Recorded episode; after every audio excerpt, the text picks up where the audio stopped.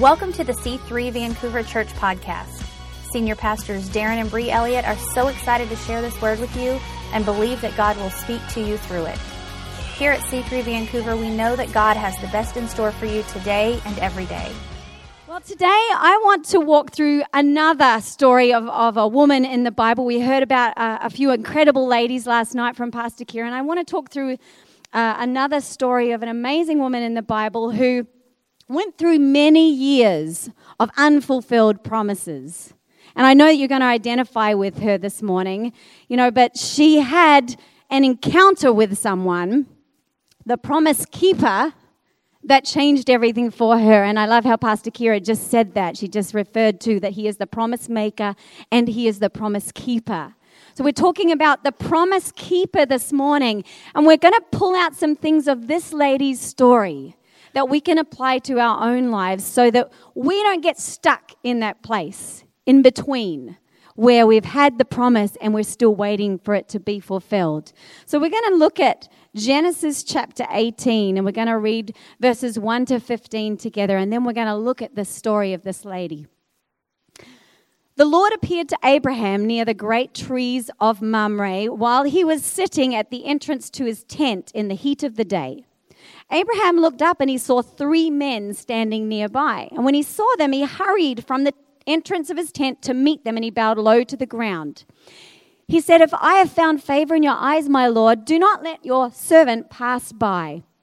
Let a little water be brought, and then may all may you may all wash your feet and rest under this tree. Let me get you something to eat so you can be refreshed and then go on your way.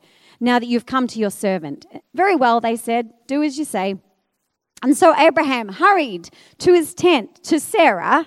He says, Quick, get three seahs of the finest flour and knead it and bake some bread. Okay, so he's getting his wife to be the hospitality queen for these strangers. And then he ran to the herd and he selected a choice tender calf, gave it to a servant who hurried to prepare it. He then brought some curds and milk, and the calf had all been prepared, and set these before him, before them. And while they ate, he stood near them under a tree. Then they say, Where is your wife Sarah? There in the tent, he said. Then one of them said, I will surely return to you about this time next year, and Sarah, your wife, will have a son. Now, Sarah was listening at the entrance to the tent, which was behind him.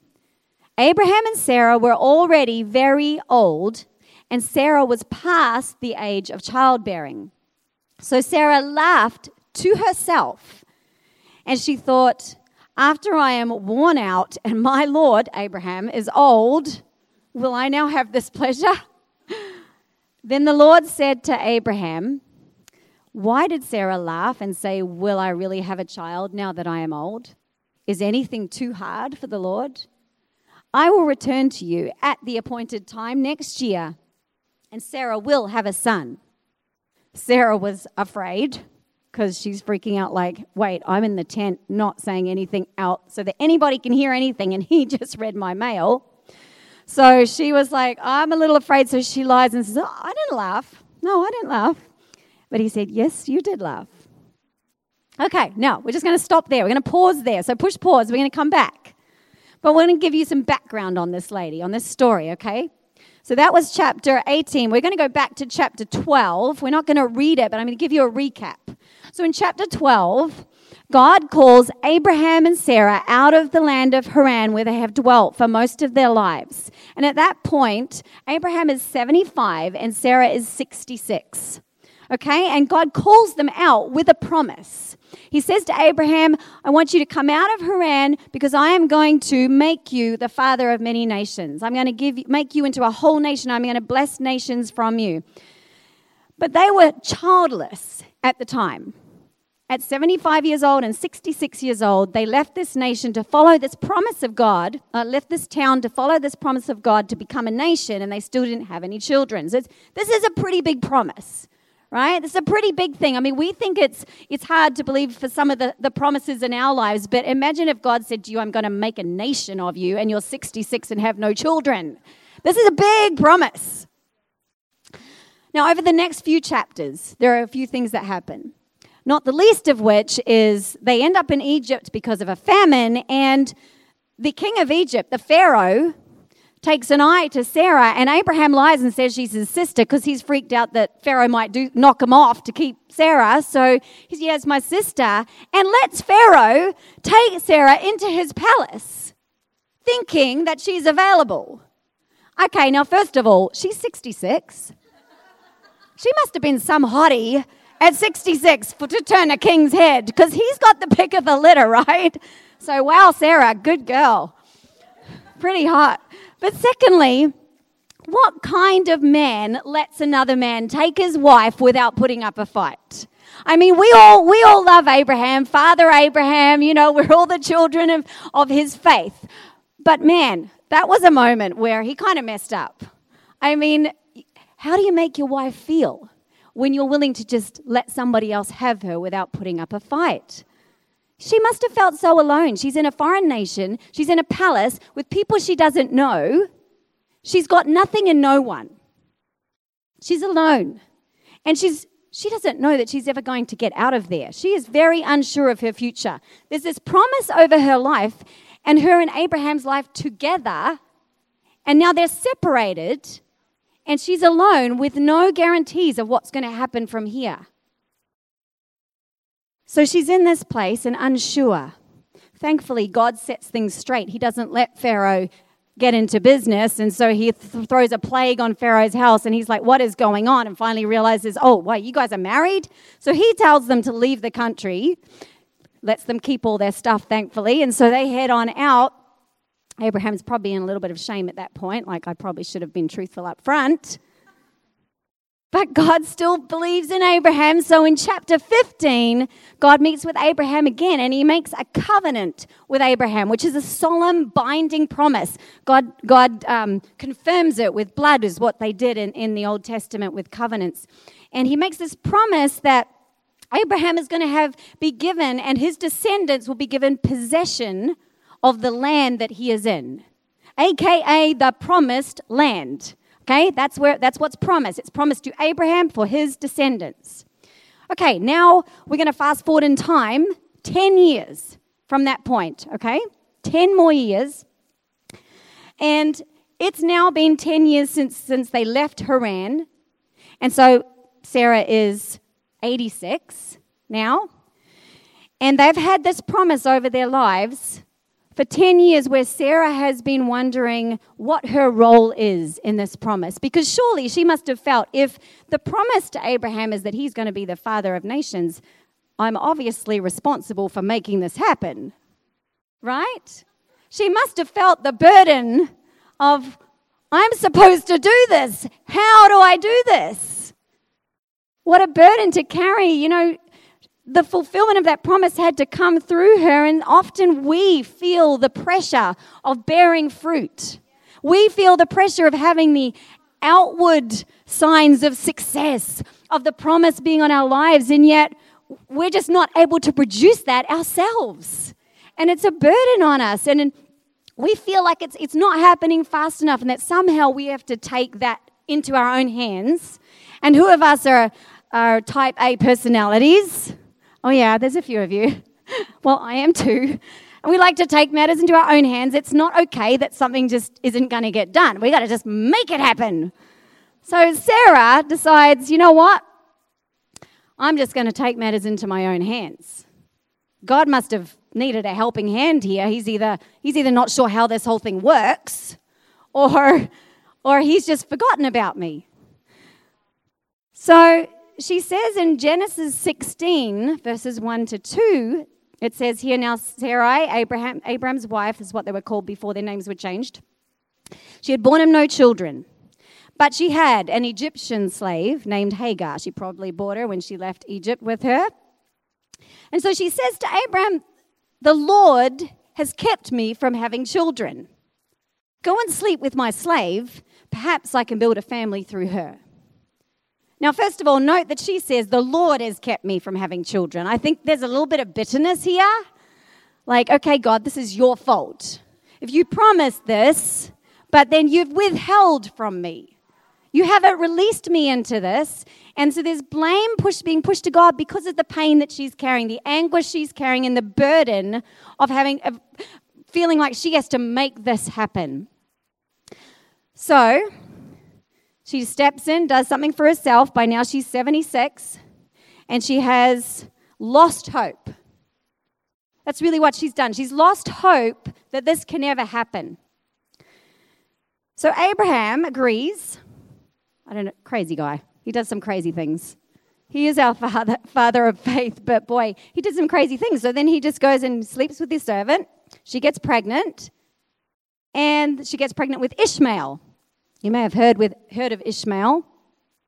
Um, he was the he was not the son of promise, but he was the the effort of Sarah trying to make something happen, trying to make a promise be fulfilled without God involved. Now, unfortunately, what she thought would bring her peace actually brought her more anguish because Hagar started to resent her, started to despise her because now Hagar's pregnant with Abraham's child and Sarah still has nothing. And so it turns into a, competi- a bitter competition between these women.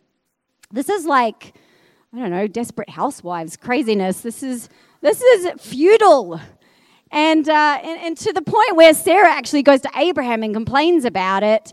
And Abraham's like, well, just do whatever you got to do. So she's like mean. She's mean to Hagar to the point where Hagar actually like runs away. She's like, I can't take this anymore. And so she runs away. God sends her back and she still has the baby. But, you know, it's, it's a bitter moment in Sarah's life. It's a feud. Abraham is just happy that he has a kid. I'm sure he's like, This is my son. I've got a son. And he's happy. But these women are fighting it out. For another 13 years, she's living in this. She's living in this bitter, feudal situation. She's now 90. Okay, she left Haran when she was 66 with the promise. She's 90. As far as we can tell from Scripture, God didn't appear to them at all during that 13 years of, of Ishmael's first 13 years of his life. So she's still living with this incredible gap between what has God promised and is it ever going to come to pass? Every day I can imagine that she saw Ishmael, she was reminded of her inability to produce a child, reminded of her barrenness, and it must have been so painful. But it's right at this time that these three strangers appear that we just read about. With all this history of disappointment, pain, loneliness, rejection, they come into this situation and they're just sitting outside her tent having a conversation with her husband. And she's probably sitting in her tent feeling dejected, old, lonely. She's on her own. She's not invited into the conversation, perhaps because she's a woman.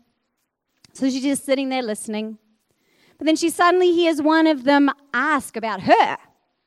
Okay, wh- what? Who am I that, you know, these men would bring up my name and they don't even know me? They're strangers. So immediately she must have been like, ears pricked up, listening, like, what is going on right now?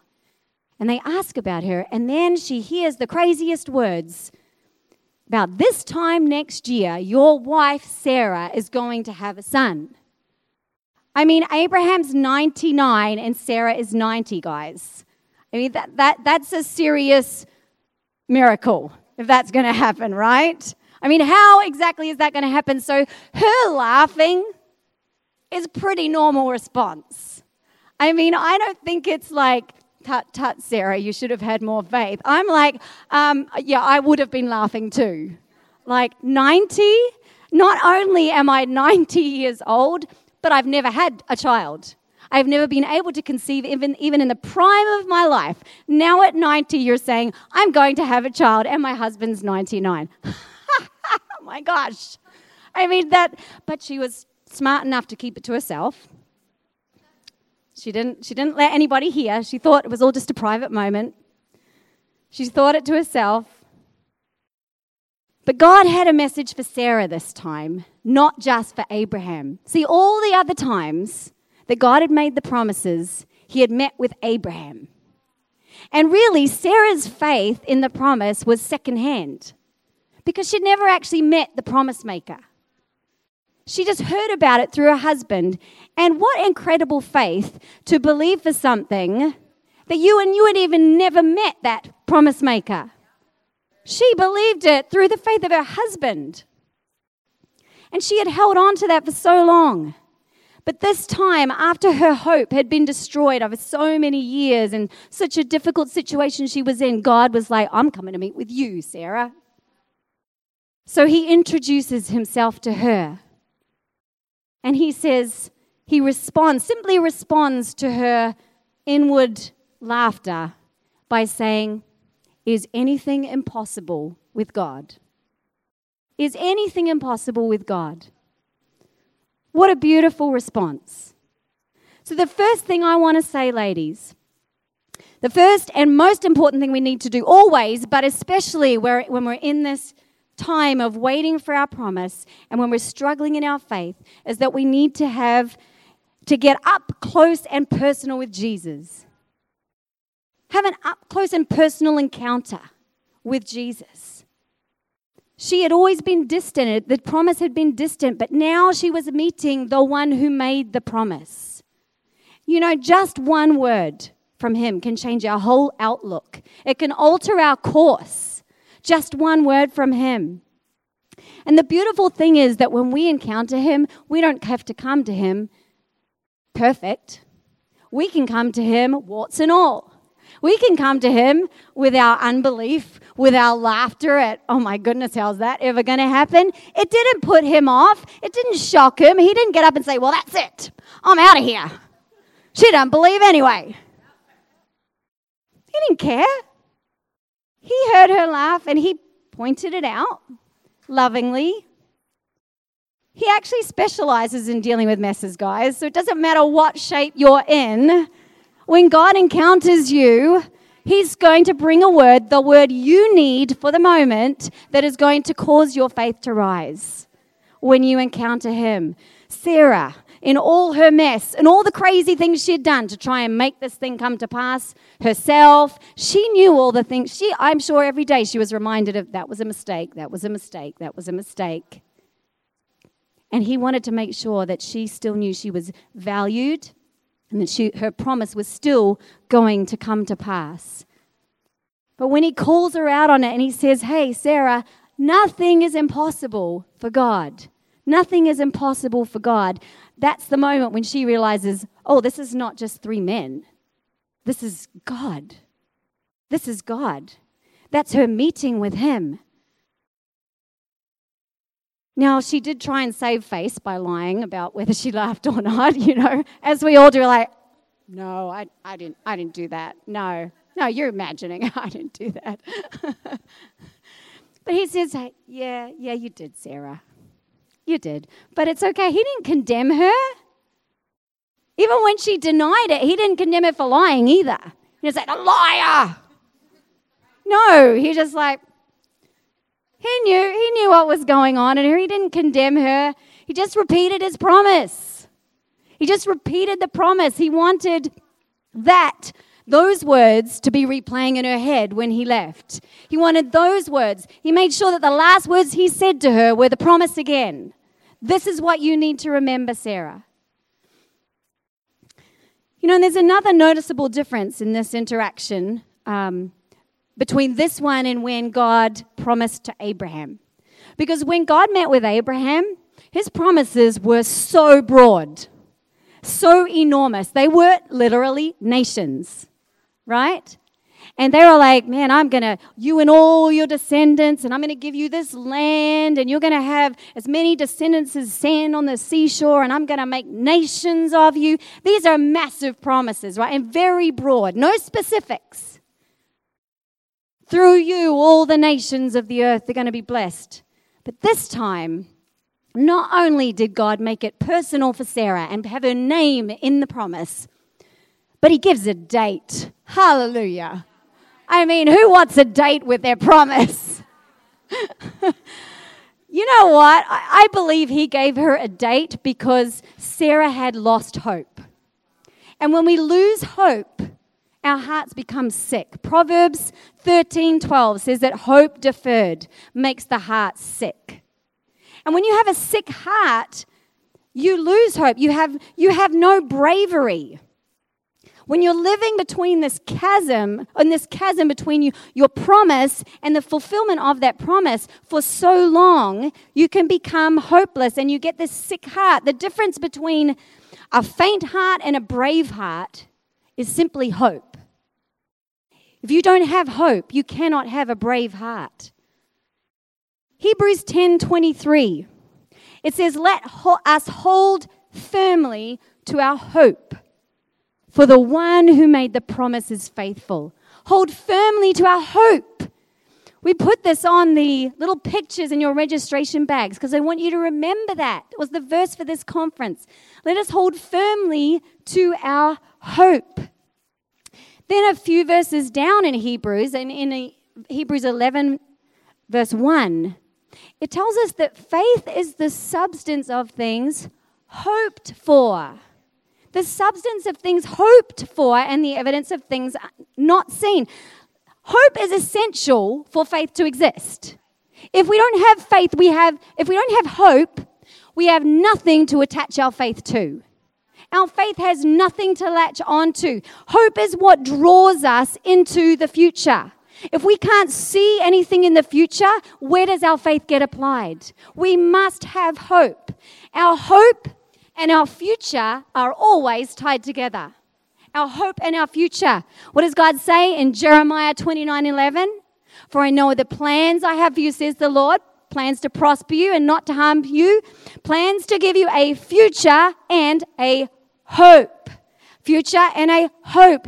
Without hope, we are not looking to the future. Without hope, we are stuck right here and we cannot see. We have no vision. Nothing to attach our faith to. There's no need for faith when we don't have hope. It erodes our faith. There's no need for it. But, ladies, if we jump down a few more verses in Hebrews, we read in verse 6 Without faith, it is impossible to please God. So, wait, if we have no hope, then we can't have faith. And if we have no faith, then we can't please God. That's a light bulb moment. Surely that explains exactly why the enemy wants to steal our hope, why he wants to make us feel like we are hopeless, why there is no hope, we are beyond hope. He wants us to believe that so that we have no hope, we carry no hope, we cannot see the future, and we have nothing to put our faith to. Because without our faith, we cannot please God. So I'm going to say that the second thing that we need to do, no matter what the enemy or life or anything throws at us, is we need to hold on to hope. We need to hold on to hope. Ladies, if you feel like you have lost hope today, if you feel like you can't see anything in front of you, I'm here to tell you that God is going to, to switch the light of hope on again in you. He's going to ignite something in you in this in this day, in this even in this session right now, and you're going to leave this conference with hope again. You're going to be able to see beyond your current situation. It doesn't matter how drastic it looks. It doesn't matter how hopeless it looks. Nothing is impossible with God. Nothing is impossible with God. You just go back to Ezekiel Ezekiel 37, where the, the prophet Ezekiel is taken into the valley of dry bones. Now, this is beyond hope. This is a once was army that is now a pile of bones in the floor of a valley. Beyond hope, beyond recognition. And he says to him, These bones are the children of Israel who say, Our bones are dried up and our hope has perished. Our hope is perished. We are cut off. What made them dried up and good for nothing was their hope perishing. Their hope perished. But that wasn't the end because nothing is impossible with God. They seemed like they were too far gone, but I'll tell you what God's answer is to a hopeless situation is to prophesy, is to speak to the dry bones. He says, prophesy to, the, to these bones and t- say to them, dry bones, hear the word of the Lord. For he says, I will make breath enter into you, and you will come to life again. I will open up your graves, and you will come from them, and you will settle in your own land. I will put my spirit in you, and you will live. Then you will know that I am the Lord. These are the words that we must speak over the hopeless situations, over the things that seem like they are too far gone. Prophesy to the dry bones. He is too kind to let us stay in our hopelessness. He will not let us stay there. You might have come to this conference feeling like dried up bones, but you're going to leave an army. You're going to leave with strength. He's speaking over you right now. He is not angry with you, He is not finished with you. He's not going to withhold any good thing from you. He promises that. Nothing is impossible with God. So hold firmly to hope, ladies. Hold firmly to hope because without hope, there can be no faith, and it is only by faith that we can receive his promises. Only by faith. So, Sarah, she allows this word of hope spoken over her, this word spoken over her to spark this hope inside of her again. And as she meditates on it, and on who it was that gave this word to her, faith begins to rise. Faith begins to rise again in Sarah. Now, we're going to go back to read the end of Sarah's story in a minute. But first, I think we need to know during that period of time, the, after she had that up close and personal encounter with Jesus, and she allowed, allowed that hope to be ignited again, what did she do to move into faith? Because it's one thing to have hope, but faith is the substance of things hoped for. How did she get there? So we're going to jump down a few more verses in Hebrews 11. We're going to go to verse 11. Hebrews 11, verse 11. It says, By faith, Sarah, even though she was barren and past the age, received the strength to conceive a child because she considered him faithful who had promised. Now, first of all, notice that she, she did have two barriers to overcome here. She was past the age and she had barrenness to overcome. Two major o- obstacles. Either one of these things would have been enough to make some people give up. Okay, there's two of them. But you know, God specializes in wanting to make it so impossible that He will get the glory. Because He, it's a drop in the ocean for him. Doesn't make any difference for him whether you were just barren or whether you were just too old or whether you were those things and everything else put together. Doesn't make any difference because he's got unlimited power. So it's no difference. He loves it when there is no shadow of doubt as to whether it is a miracle. Because, you know, maybe, maybe if it had only been one of those things, they might have like, well, you know, maybe it wasn't God, maybe it was just good timing, you know. No, he's like, nope, I want there to be no shadow of a doubt. I'm going to wait till you are 90, girlfriend. Okay. Well, then she, it's interesting, she says she received the strength to receive a child because who knows that if you're 90 and you're going to have a baby, you're going to need some strength. Hello. I mean, uh, she's having a baby in the desert. And we're all like, oh, I need to go to the hospital and have an epidural. And I, I'm, I'm going to be like, need to have like extra care. I, I want a push present, you know. and she's like in the desert at 90 years old having a baby. Hello. She needs some strength. What a superwoman. Anyway, that was off track. That was just some random thoughts. I was like, wow. But, but Sarah stepped into faith, it says, because she considered him faithful. She considered him. Another, one of, another way of saying considered is judged. She judged, she determined that he was faithful. So, what is it that she considered then when she was making that judgment? How did she consider him faithful? Well, a promise is defined as a declaration that someone is going to do something or not do something specified. Okay? A declaration. So, for example, like Kira referred to, the kids might say, I promise I'm going to clean my room up today, mum. When I get home, I'm going to do it. Now, we might go, well, yeah, that's what you said last week. Because sometimes the quality of the promise is really determined by the track record, right? the track record of the person making the promise. You let us down a few times, and we might have a little bit of trouble believing the promise. There might be a bit of a roll of the eyes, whatever, because we're not really sure that we can trust. We make a judgment, and we decide if you're faithful or not based on a bit of a track record. Well, the character of the person making the promise is really what determines the weight of the promise. Those who are flippant with their words, who say things and don't really mean them, we find it much harder to trust them and to believe their words, right? They're generally not deemed to be faithful people.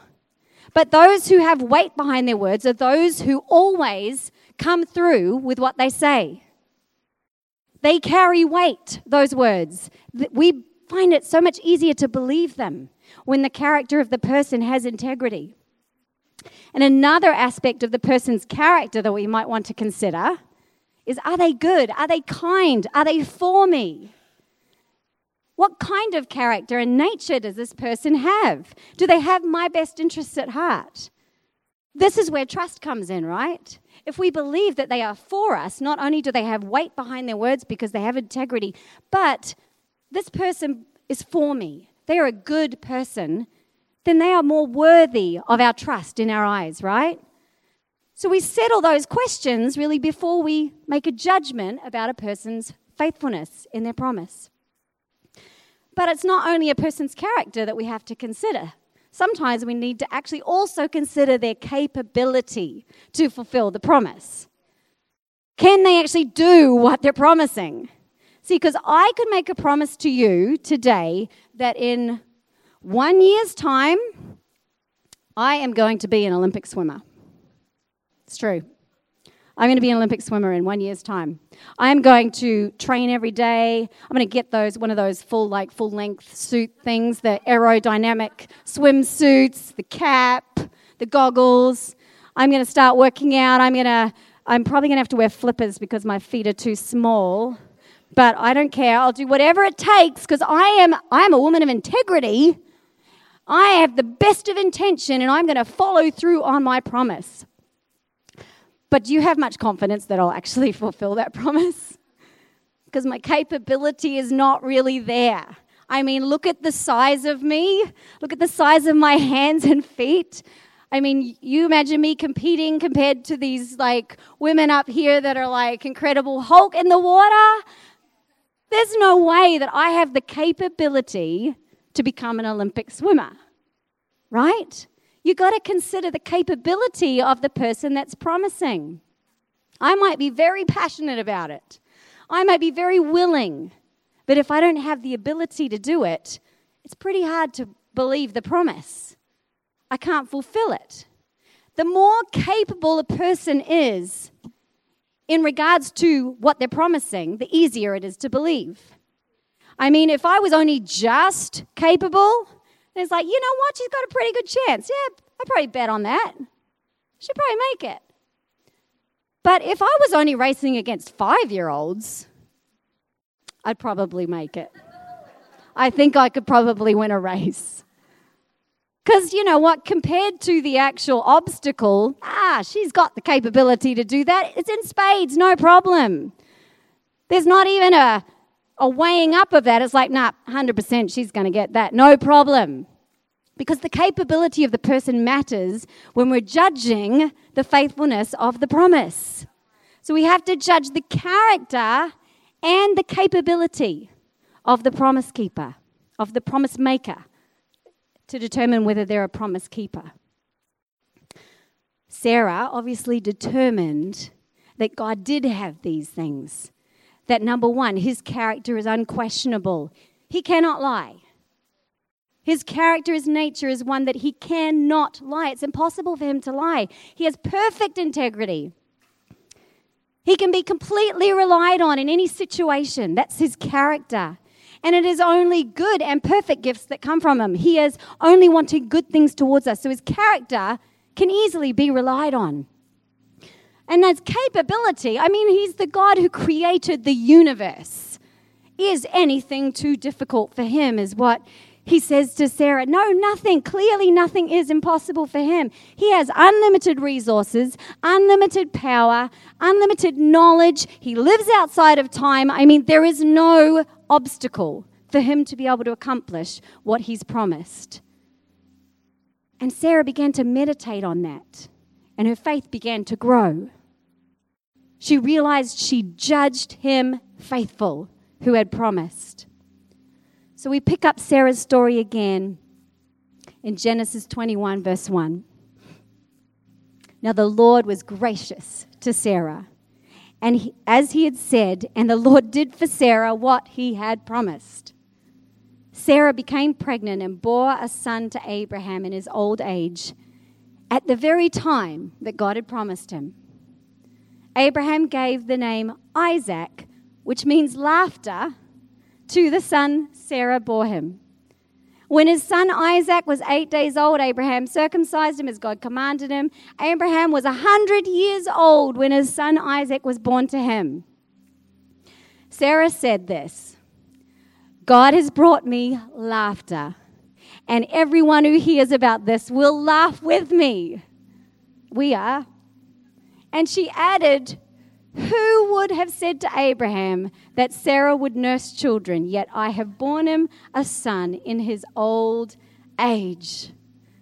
Well, how beautiful is it, is it, first of all, that God turns her laughter of unbelief and doubt into laughter of joy and even names the son laughter. I love that redeeming nature of the story. Like, no, I know you might have laughed at me because you weren't quite sure how this was going to happen, but I'm going to turn that around into something incredible. This is going to be the laughter of joy in your life when you see the promise fulfilled.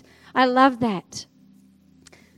So, ladies, just like Sarah, we need to have an up close and personal encounter with Jesus. We need to make sure that we connect with Him, that He can speak into our lives His personal word over us. Because He does have a personal promise for you. It's not a, just a general one, there's one for you. You are valued.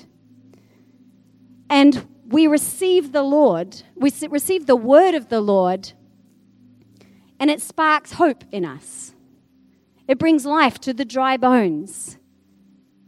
We receive that hope and we hold on to it and we let that rise and begin to determine the character of the one who promised. We begin to determine his capability and we decide he is faithful.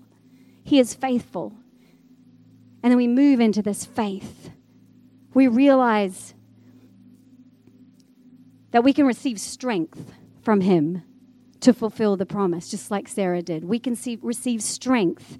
If you're feeling weary, like you don't even know if you can keep walking out this journey, if you're not sure you can last the distance until this comes to pass, you can receive strength from Him.